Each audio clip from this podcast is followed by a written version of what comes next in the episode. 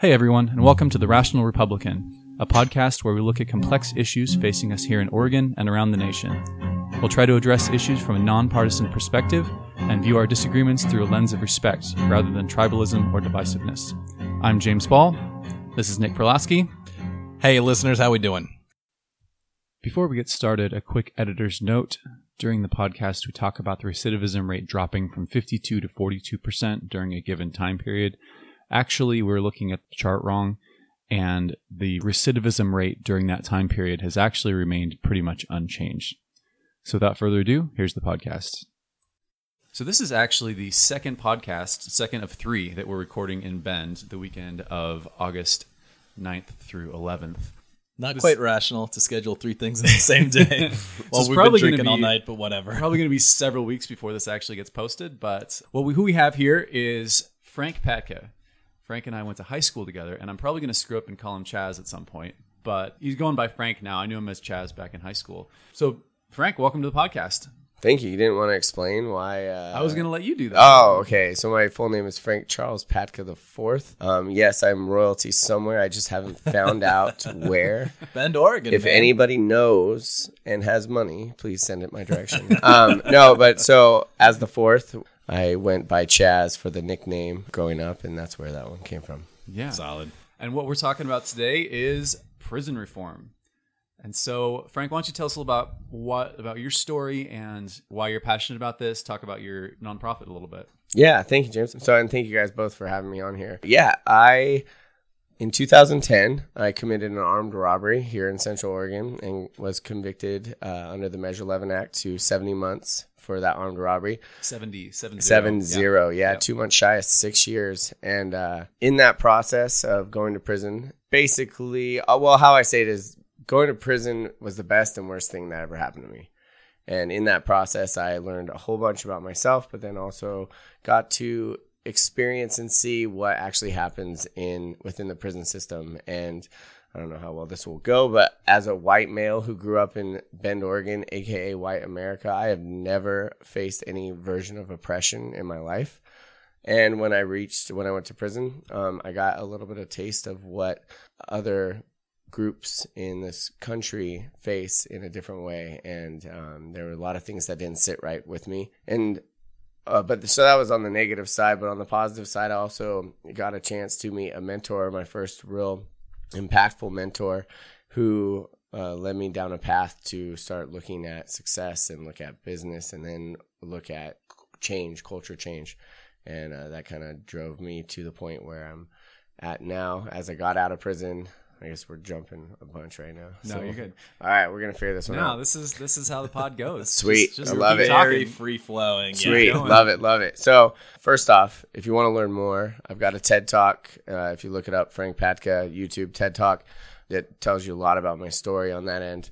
In the process of being in prison, I got a chance to have a mentor who introduced me to a new way of thinking, and uh, I got to carry that with me through that prison process and be part of a lot of culture changing movements in the prison at Deer Ridge. So uh, I was at prison in uh, Pendleton for two and a half, almost three years, and then closed out my sentence at Deer Ridge in Madras.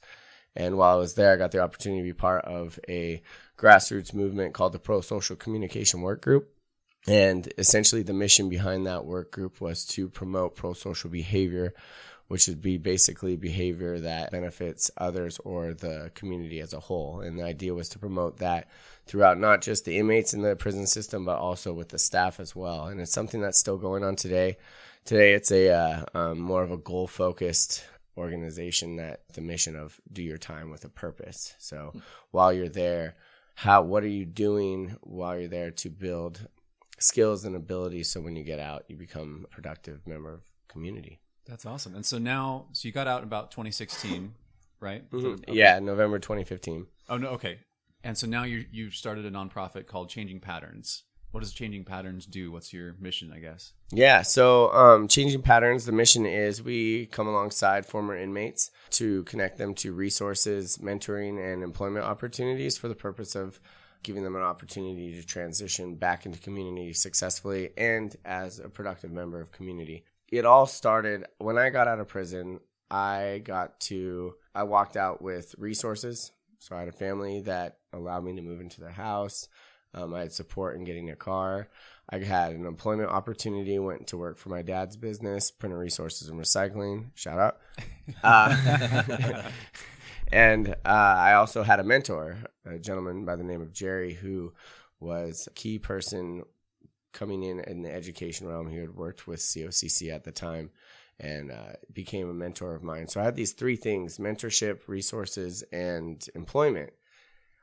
Over a year, I watched friends of mine who, when we were in prison, we talked about not coming back, changing our lives, really doing something positive with our lives. And for years, we talked this this story. And after I got out, I watched I watched guys go back to prison. I watched guys get shot and killed, and I watched guys kill themselves.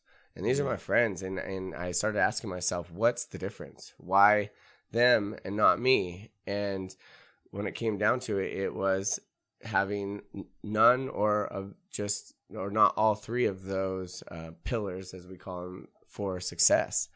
And so that's where changing patterns came from. We it took me a couple years to really get it going, and obviously I had to build my own credibility. Now we we're a full on 501c3 nonprofit organization and focused on building relationships with former inmates and then also organizations in the local area to be able to connect them with resources. And then us internally, we provide a mentoring program so I for me, I would I'd be very curious for your thoughts because I feel like there is a there's some I would wager small percentage of people who are incarcerated who for lack of a better term deserve to be there. They've committed some heinous act.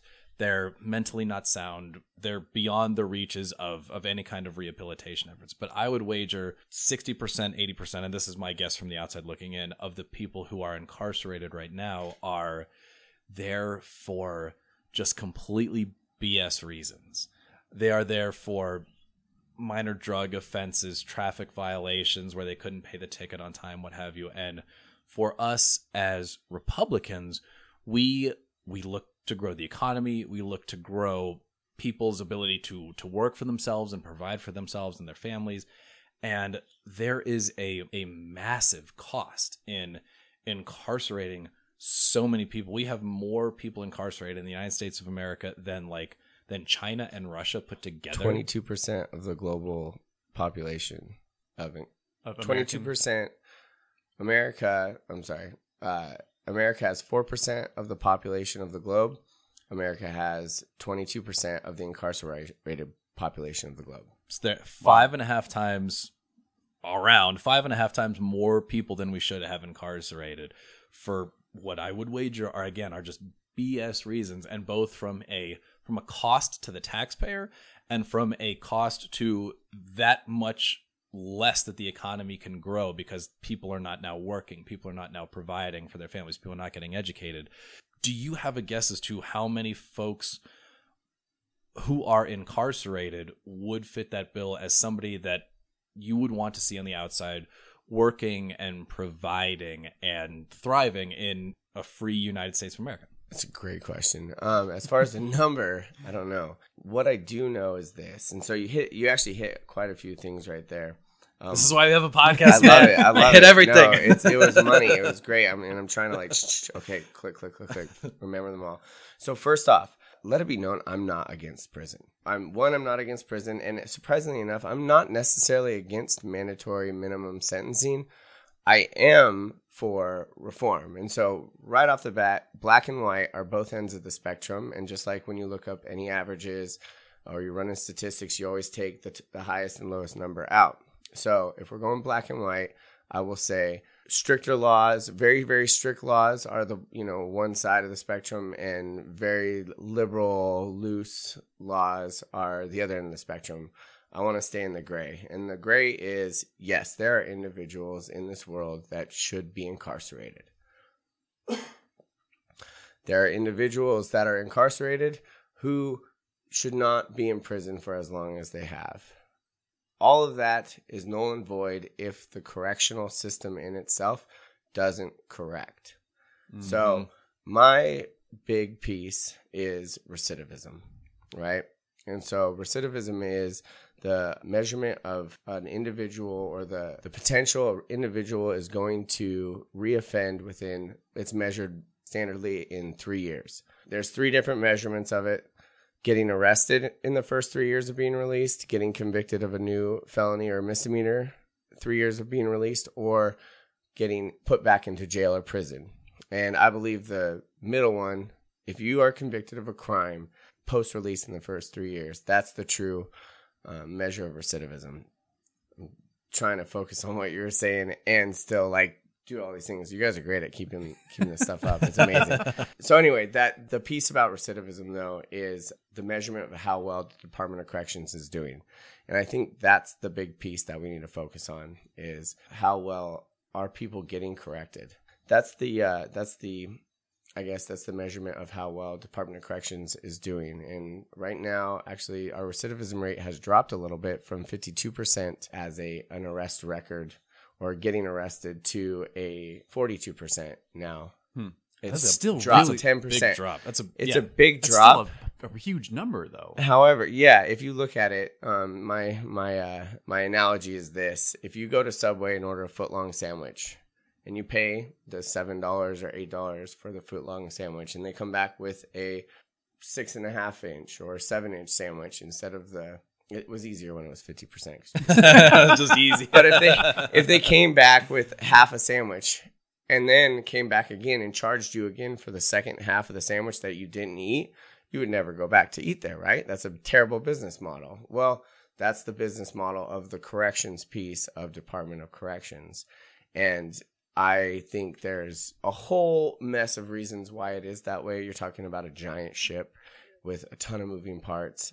But I do believe that there is a large percentage of people, to answer your question finally, I do believe there's a large percent of in- individuals who are in prison much longer than they have to be. I believe, for my case, um, I, it takes a heavy hand to teach me. I believe Measure 11 worked for me. I believe that I needed that time and I needed that discipline in order to go through things myself. However, there's individuals like a gentleman named Truett John Watts who, when he was 17 years old, killed someone. He called the police on himself, thought the guy was going to kill him, kill his parents, called the police on himself. By the way, this kid grew up in a home that was manufacturing meth, didn't know any other lifestyle at all, didn't have a choice. Called the police on himself, went through court. The ju- or the uh, attorney said, "Hey, we can we can beat this on um, meth psychosis. You know, we'll get we'll get this a lesser charge." They take it to trial. They offered him ten years. They took it to trial. He lost. He got twenty five to life under the Measure 11 sentence, and so he's not even eligible for parole for another seven years right now. So I meet Truett. Truett John Watts has gone through HVAC, plumbing. He is going to college. He's writing papers on the comparison between Tolstoy, Tol- Tolstoy, yeah. Tol- Tolstoy, and um, other other authors. Like this guy is a Hmm. person who would be an amazing, productive member of this community, but he has to sit and wait because of the laws and because of what's happening here. And, and so there, yes, there are cases like that. That um, Can the, are those publicly available? Like I'd be I studied Russian literature. I'd actually be really curious to read that. I don't know. I can find out, but Okay. yeah, I'm not sure. I know it's through a college. Um, U of O has a great uh, program where they bring college classes into the prison in Salem. So I was just going to say, kind of commenting on that. I'm not sure I like mandatory minimums in general. It it's not that it takes people out of prison who need to be in prison, but it takes away the judge's ability to identify each case on its merits. To your point, you kill somebody or you know, you commit a crime and there are a whole bunch of circumstances around that that maybe were outside your control. I mean, something, any, I can't think of a good example, but there, I'm sure there are myriad examples where there are lots of circumstances.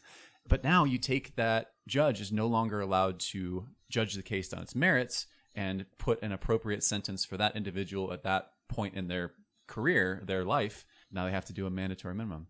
The other thing I was going to say is we as society, as American society, do a terrible job of making it easy on people when they get out of prison. If you're registered, if you're a felon, you don't get to vote, you don't get to own a firearm.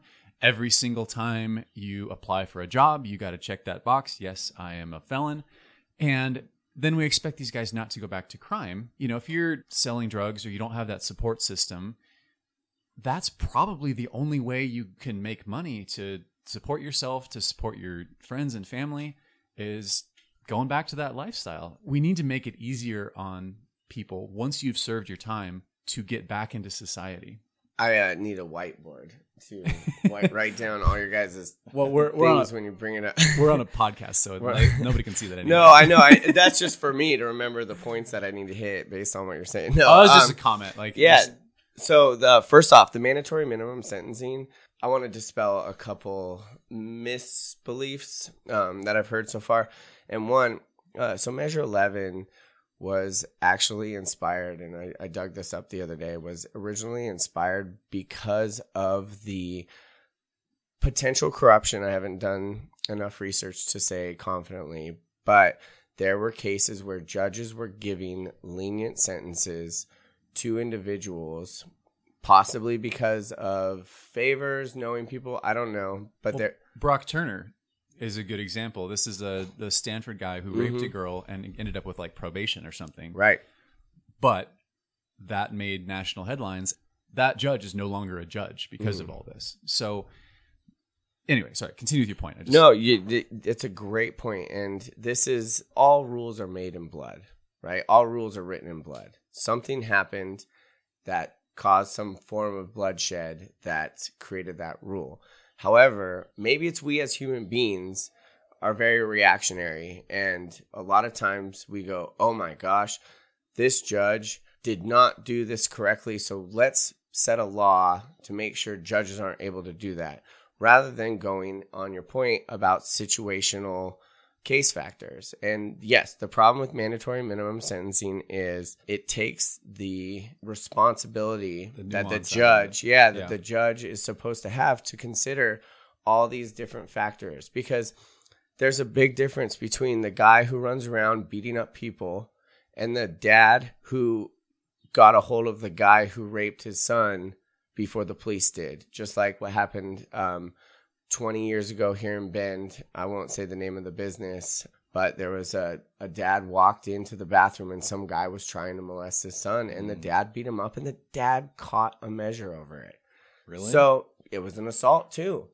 Mm. And so one of the things is Measure 11, even though it was really promoted as a violent crime reduction law, basically Oregon's version of the three strikes law, it also was inspired because judges weren't being integral in their decisions. I think there's also a racial component to it as well.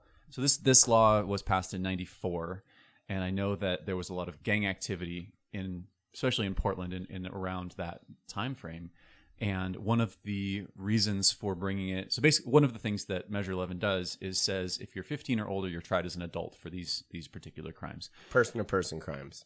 Yeah. So one of the reasons they wanted to bring it down to 15 rather than 16 or just leave it at 18 is to catch all these these gang members who are typically commit crimes between the ages of 15 and 18 and and throw them in prison for longer periods of time. Which again, most of the gang members that they're referring to are are people of color, and so it's it was had a, this massive negative impact on on the the black community. Uh, I tend to stay away from the racial side because one, that's not my channel, my vertical that I stand in. Like I'm not going to speak that I understand racial disparity. I mean, the the most I understand about being a minority is being a white guy who is a boxer, uh, which by the way is a minority. Uh, no, um, but yeah, absolutely. There are. I do not deny one bit, and there's a ton of evidence, and you can actually there's a documentary that I need to go. I've been told about called Thirteen, that was all about removing voting rights. Oh, so um, in Oregon, felons can vote. You just can't vote when you're incarcerated. Hmm. And there's actually only two states, and I want to say it's Iowa and Kentucky that. And I guess we could look it up. You guys need a I know. third I know, to just look up Googling stuff like stuff Joe right Rogan, now. like the Joe Rogan stuff. yes. Absolutely, you got to get that.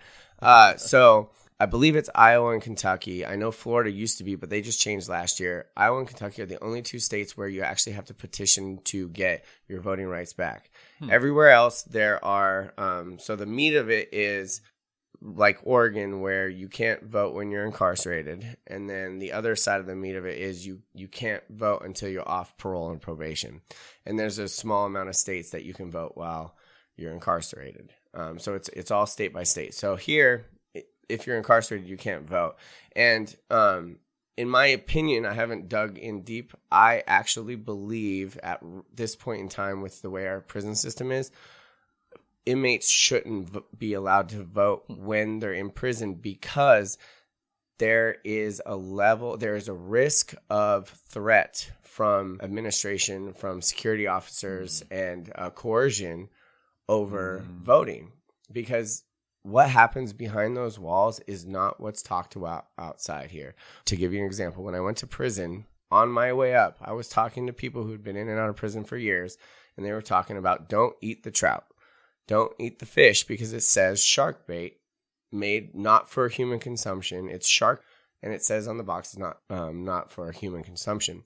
So through the entire time I was in prison, that was still continuing on, and, and there were hmm. supposedly lawsuits, everything else. I believe it was 2016, maybe 2017, but I was definitely out of prison when finally that lawsuit came to fruition and it got exposed publicly. So we're talking, I was in prison for almost six years, and that was old news.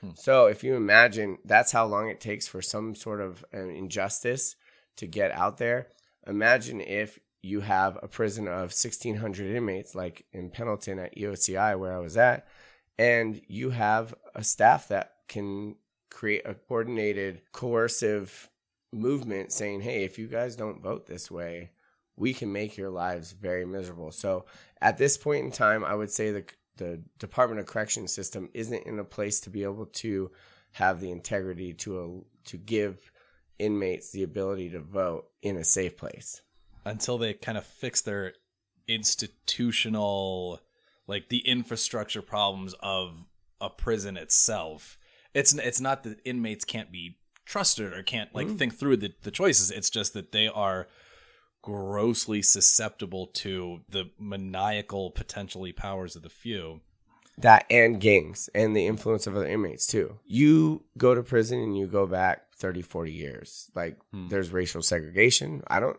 I wouldn't live with another race. Like that's part of the hmm. rules. Like there's a convict set of rules. It's you know you don't live with another race. It it goes back about thirty years, forty years.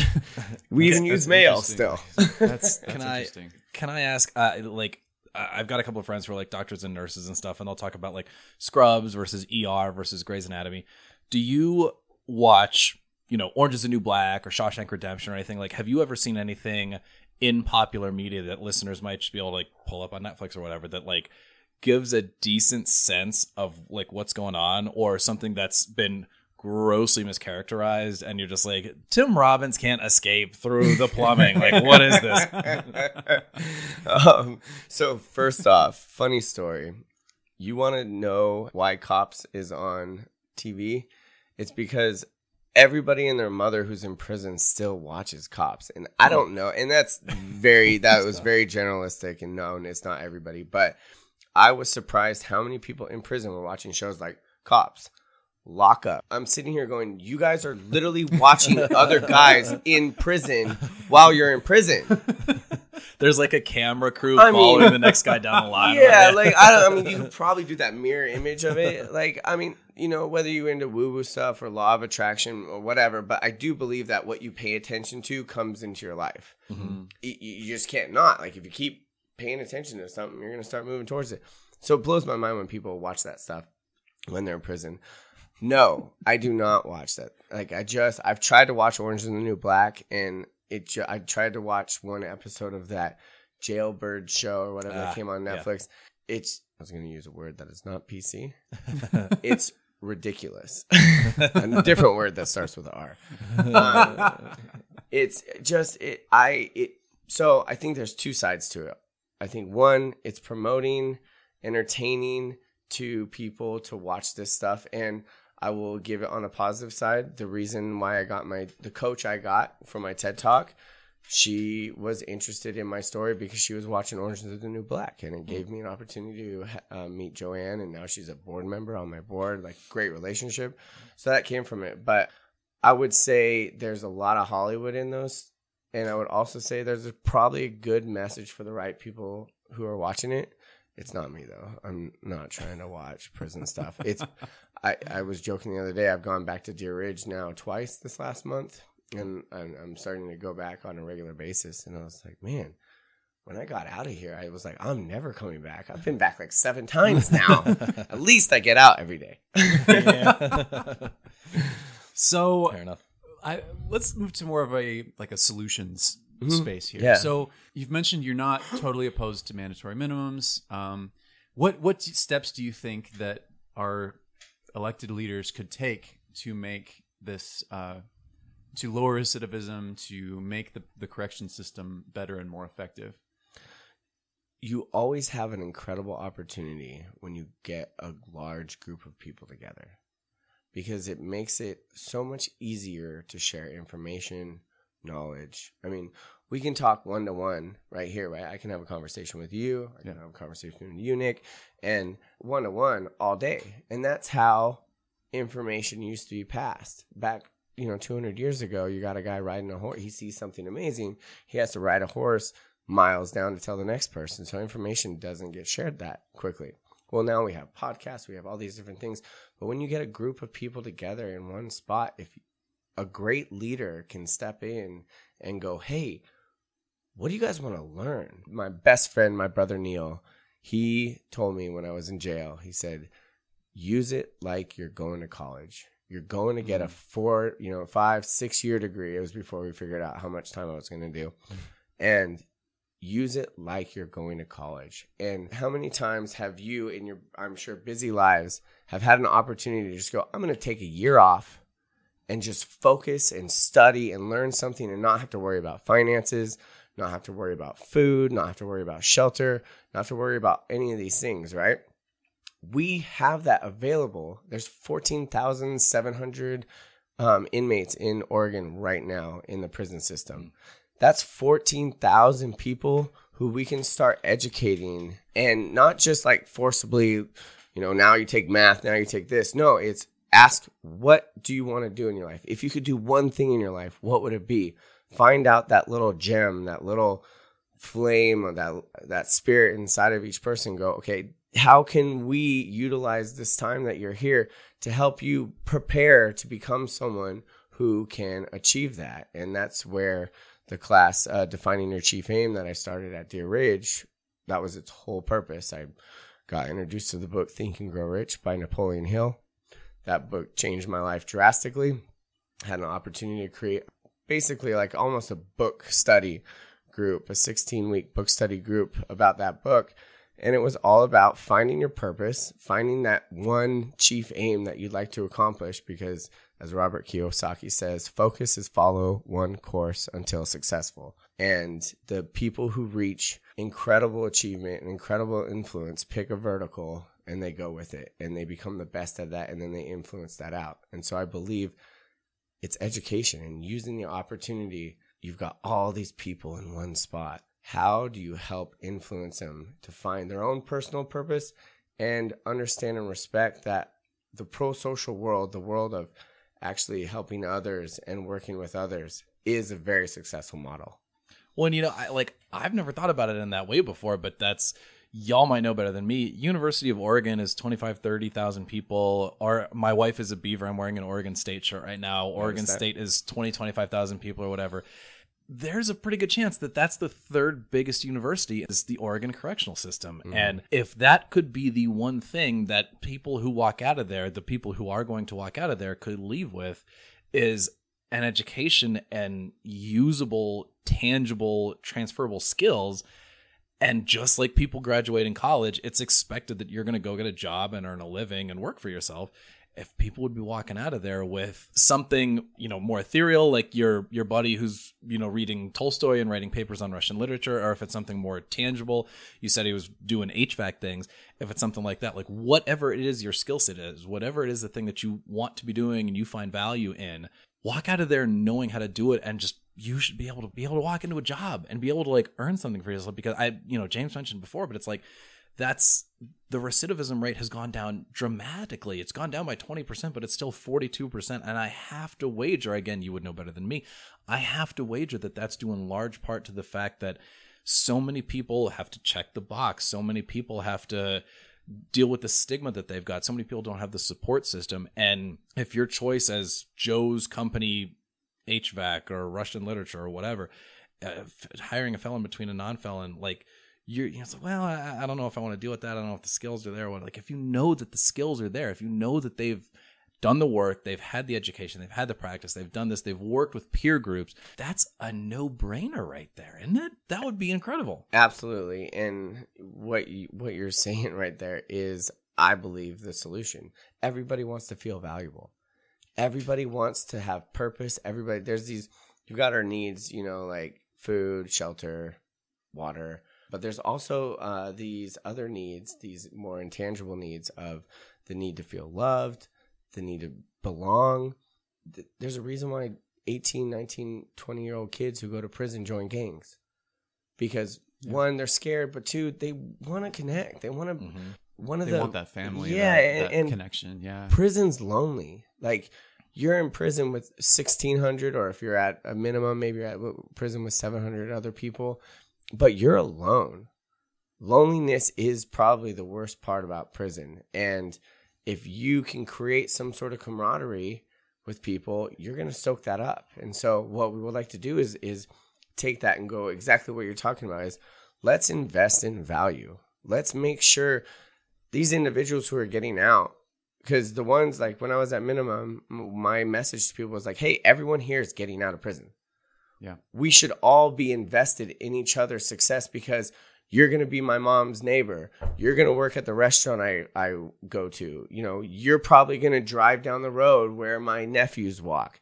I want you all to be at your best because selfishly, you could end up hurting my family and vice versa. So if we actually invest in this and go, how can we get everybody to see one, find and see their own value, and two, start to see that there is a way there that you get out and community supports you, community believes in you, and community wants to help you. And I firmly believe, at least in my experience, it worked for me.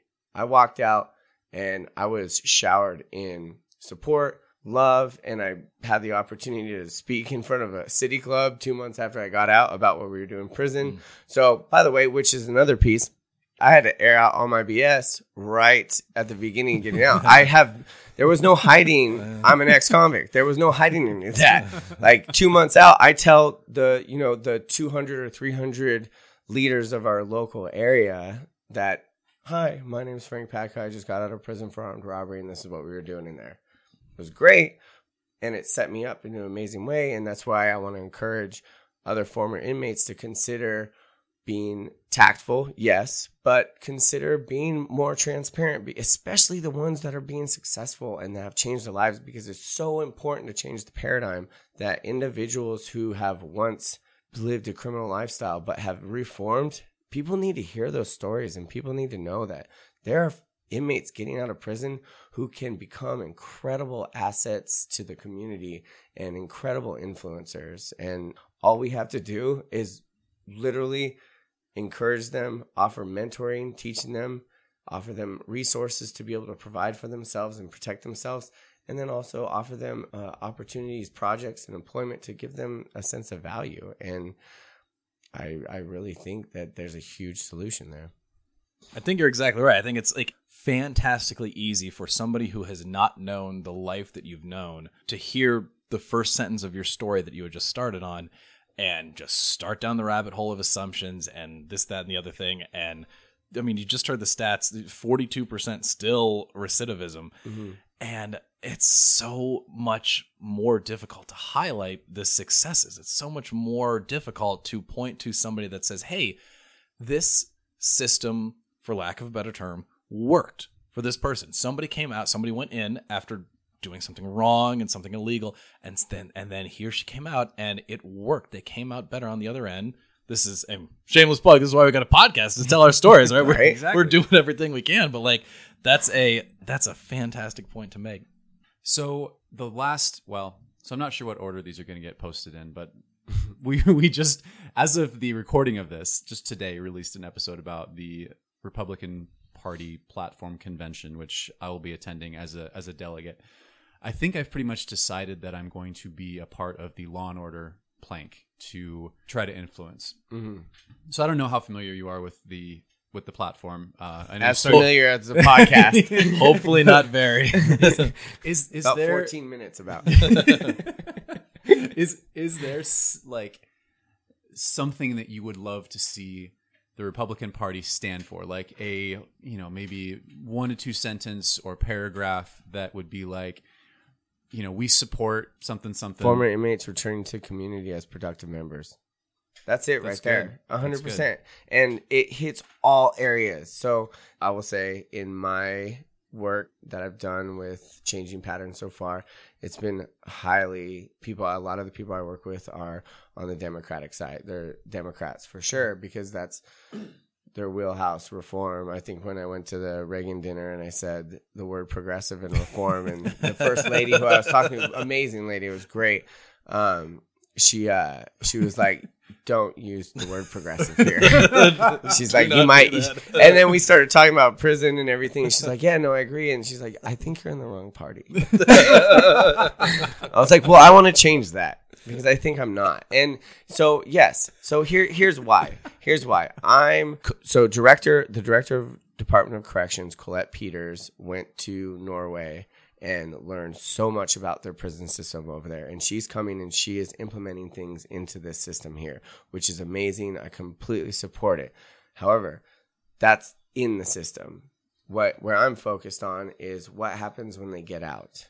Mm-hmm. And I believe 100% that if we invest in these individuals when they get out and we invest in mentoring is so huge people have to be taught and we have to acclimate we have formulas on how to acclimate a goldfish into a new uh, into a, a, new tank or whatever but where's our formula to acclimate a former inmate or a military vet i just was speaking with kobo the other day there are so many similarities in the transition from mm. vets especially combat vets and former inmates as they release. If we focus on providing them the, the initial resources for it, and it's not a lifelong thing, it's literally like six months to a year. Give them a place where it's safe, that they can rebuild and get used to being independent again. Because right now, the Department of Corrections is creating dependence.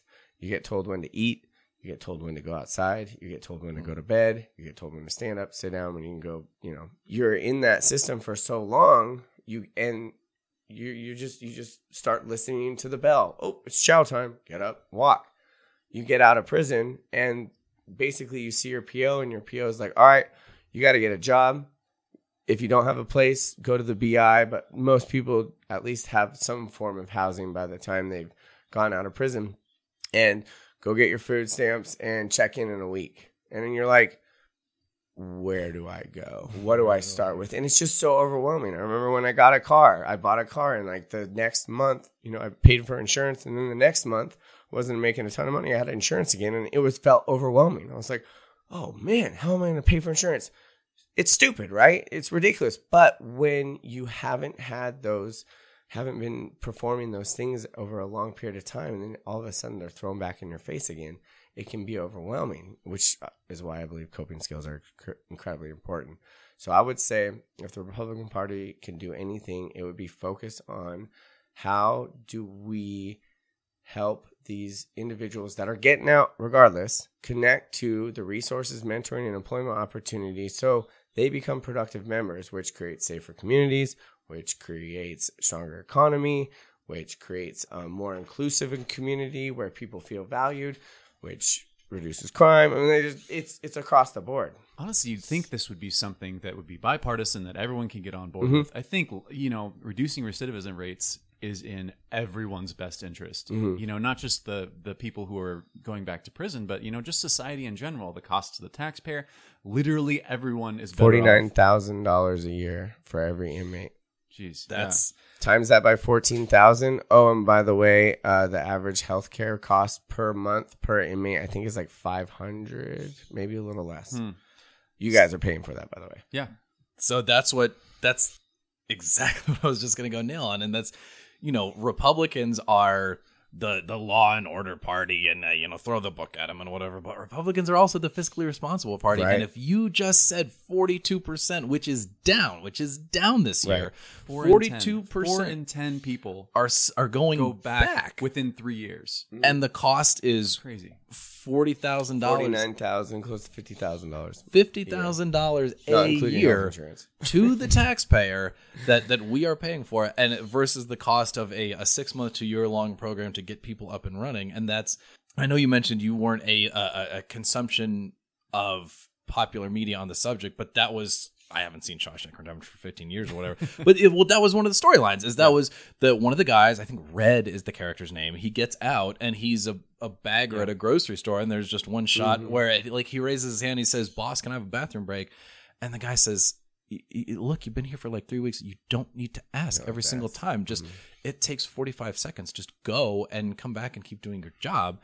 And he just he had this look, and he he hung himself. Yeah. And you earlier on this episode, you mentioned the number of people where suicide is involved people who die by suicide because they are not able to cope with this and grasp with this with the world that they you know they now have these choices in and it's like you know i hate to sound like a bad republican but like forget the We're, we're bad Republicans. was we are. you guys, you guys already locked we already are down. man. exactly I mean, that happened well before I this got I got liberal friends that are listening to this thing. Now. Like, go. wow, maybe I, maybe Yeah. I'll like these guys. but like and the, the cost is ma- like is insane to for recidivism rates but forget the cost for a second the cost in human lives Mm-hmm. for the number of people who have gone back and died by suicide for something that is Mm-hmm. fantastically preventable that we're doing nothing for that's the cost that's a massive cost Mm-hmm. we as society are real good at taking someone who made a mistake who got and, and just tossing them aside just saying oh you're in this bucket now of bad people of felons who and we're just not even concerned with you and i, I think that needs to change we need to stop just demonizing these people and putting them in a bucket I, think didn't answer two of my wife's texts last night when we're sitting here playing poker. She's not going to let that go for 10 years. I can't imagine the, the level of mistakes that other people get that we just hang on them for decades. there's um you know there's a lot of similarities between marriage and prison. That's what I've heard. That's what I've heard. That's why I, I won't get married. you know? uh, no, but I will. I want to be hopeful here and say that I believe the needle is moving, and I think we're moving in the right direction. I really do, and. It's easy to sit back here and bash the Department of Corrections. It's easier to sit back here and bash all sorts of stuff. But it reminds me, you guys had um, that lovely lady on about foster care and she was talking about DHS and how DHS got sued because they had kids in hotel rooms because they didn't have places. But they didn't have places because there's a mandate mandate here's your mandatory mandatory DHS cannot refuse a child. It's not who you're you going to sue? You got to sue that policy. It's not the people. It, DHS doesn't want to put people in uh, hotel rooms, but don't sue them for it. Like figure out a solution. Go okay. Instead of suing them, let's let's go find more housing for them, whatever. So it's the same thing. I think it's the same thing here with the prison reform thing. It's a hot topic, which I love. I, I totally caught this wave. Great. Um, and uh, uh, it's a hot topic, but I really think there are great things happening. And whether you believe in Trump or anything else, and I know what your guys' opinions on that is, he did sign the First Step Act. And if you look into the First Step Act, Step Act, it was focused on release and recidivism and reducing that on a federal level. But it, it being brought into the federal level will start to trickle down and influence on the state level. And like I said, Colette Peters, the director of Oregon Department of Corrections, she is very progressive uh, on you can say that on our podcast. All right, it's all right. so the needle is moving, and like I said, it was fifty-two percent last year. Our recidivism rate from that cohort, the 2015 cohort, is forty-two percent. Which again, I want to shout out. That's my cohort. We're doing this. We're reducing. Here, here. Yeah. Cheers. Cheers on that one. Definitely. So, just to your Trump comment, I think that we tend to take our politicians doing the same thing we do with our inmates or, you know, people who've been to prison and put them in a good bucket or a bad bucket. And I, I see that with Trump all the time. I, I was at a Multnomah County Republican meeting, and one of the questions that was asked is, Do you support Donald Trump? And I'm like, it is way more complicated than a yes or no. like, I the man can do good things. Mm-hmm. The man can also do bad things. Can we just call call them what they are? And I don't know if I don't think I'm going to vote for Trump. I, I didn't vote for him the first time, but like he he does everything he does isn't bad. Absolutely. And uh, you know what? I, I want to tell you guys, I am being a politician is insane to me.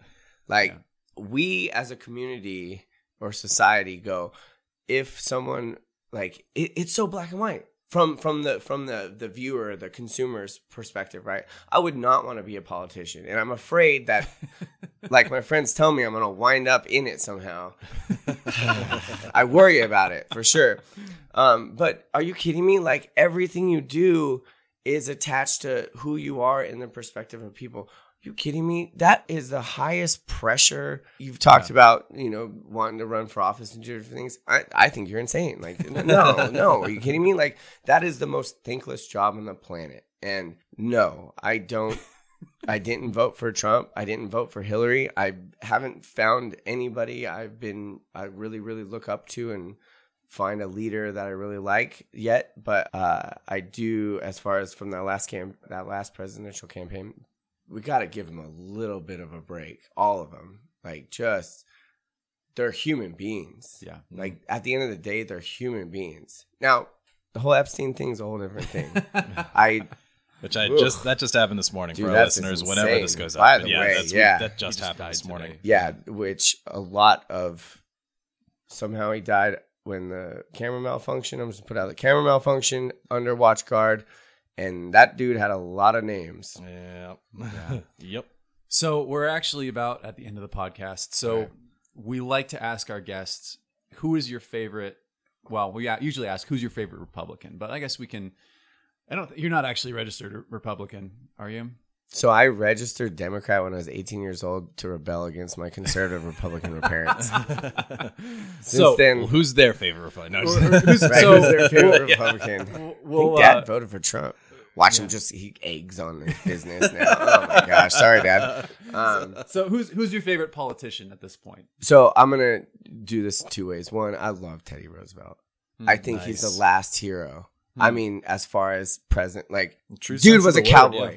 Dude was a cowboy. He went and fought. He went and talked. He, I mean, he's the last president. That when I look back, where I go, yeah, I'll get behind him.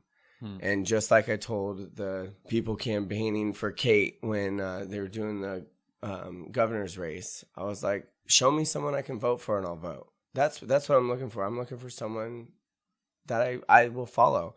And as of right now, um, you know, as we talked earlier, uh, I'm a big supporter of Tulsi Gabbard. I think she is walking into this race. Um, I, I, man, I would love to see her come out with uh, a potential win. I don't think she's going to hit that one just because of the way politics work and everything else, but she's young enough to continue running. But I think she's spreading a message of peace focused on how do we make our country Don't say it. Don't say it. You almost said it. I'm sorry, Tulsi. I'm sorry, Tulsi. I'm sorry, Jack. Uh, uh, so uh, yes, no, but she, she, her focus is peace, love. Let's pull back these regime change wars.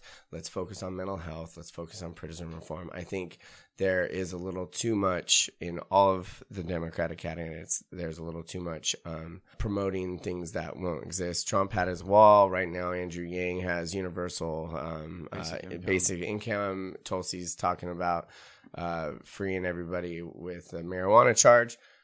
Those are really big claims. I'm not really into like let's get everybody out. Like, do you know how much paperwork that is? like, who's gonna do that? Like the whole check the box thing. You're talking about check the box thing. Technically, the ban the box act, whatever, went in went into effect two years ago. But who's actually gonna take the box off the applications, right? Hmm. You can institute a policy, but the other side of it is who is gonna take the box off. And I think what I want to see out of any of these presidential candidates, Democrat, Republican, or the other parties that really wish they could be stronger, I think give me one plan, one strategic plan. That's all I want to hear is one strategic plan.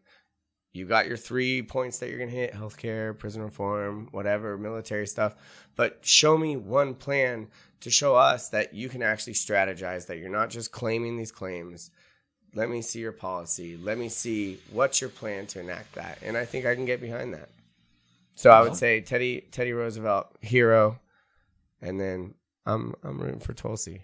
Tulsi the Pulse, man. I Tulsi you know, the Pulse. I think like every Democrat, there's stuff that she'll say that I disagree with, but she puts a lot of ideas out there and presents them in a fantastically cogent, narrative-driven way that I just, just the second debate. Again, we're recording this. That just happened a week and a half ago. And yeah. so many people were just like, "Oh my god!" Like never heard of her before, but I got to go Google some more. There was somebody put the graph up of Google searches Most of all the candidates just skyrocketed for her. Mm. Skyrocketed. And then and then she's suing Google for like affecting the something happened where oh. like all her ads got Chopped. Oh, really?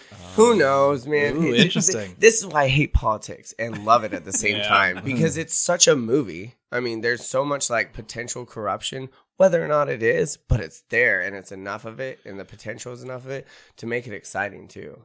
So there you go. I don't envy you for your uh, desires of what you want to do, but I'm definitely rooting for you. thanks, man. All right. Well, Frank, again, thanks so much for coming on the podcast. Uh, listeners, thank you for listening, and we'll see you next time. Thanks for listening to The Rational Republican. Please like and subscribe on your favorite podcasting service, or you can listen on our website, jamesaball.com. Also, don't forget to follow us on social media. And if you're feeling extra generous, you can visit our Patreon site at patreon.com slash rational republican. Again, thanks for listening and we'll see you next time.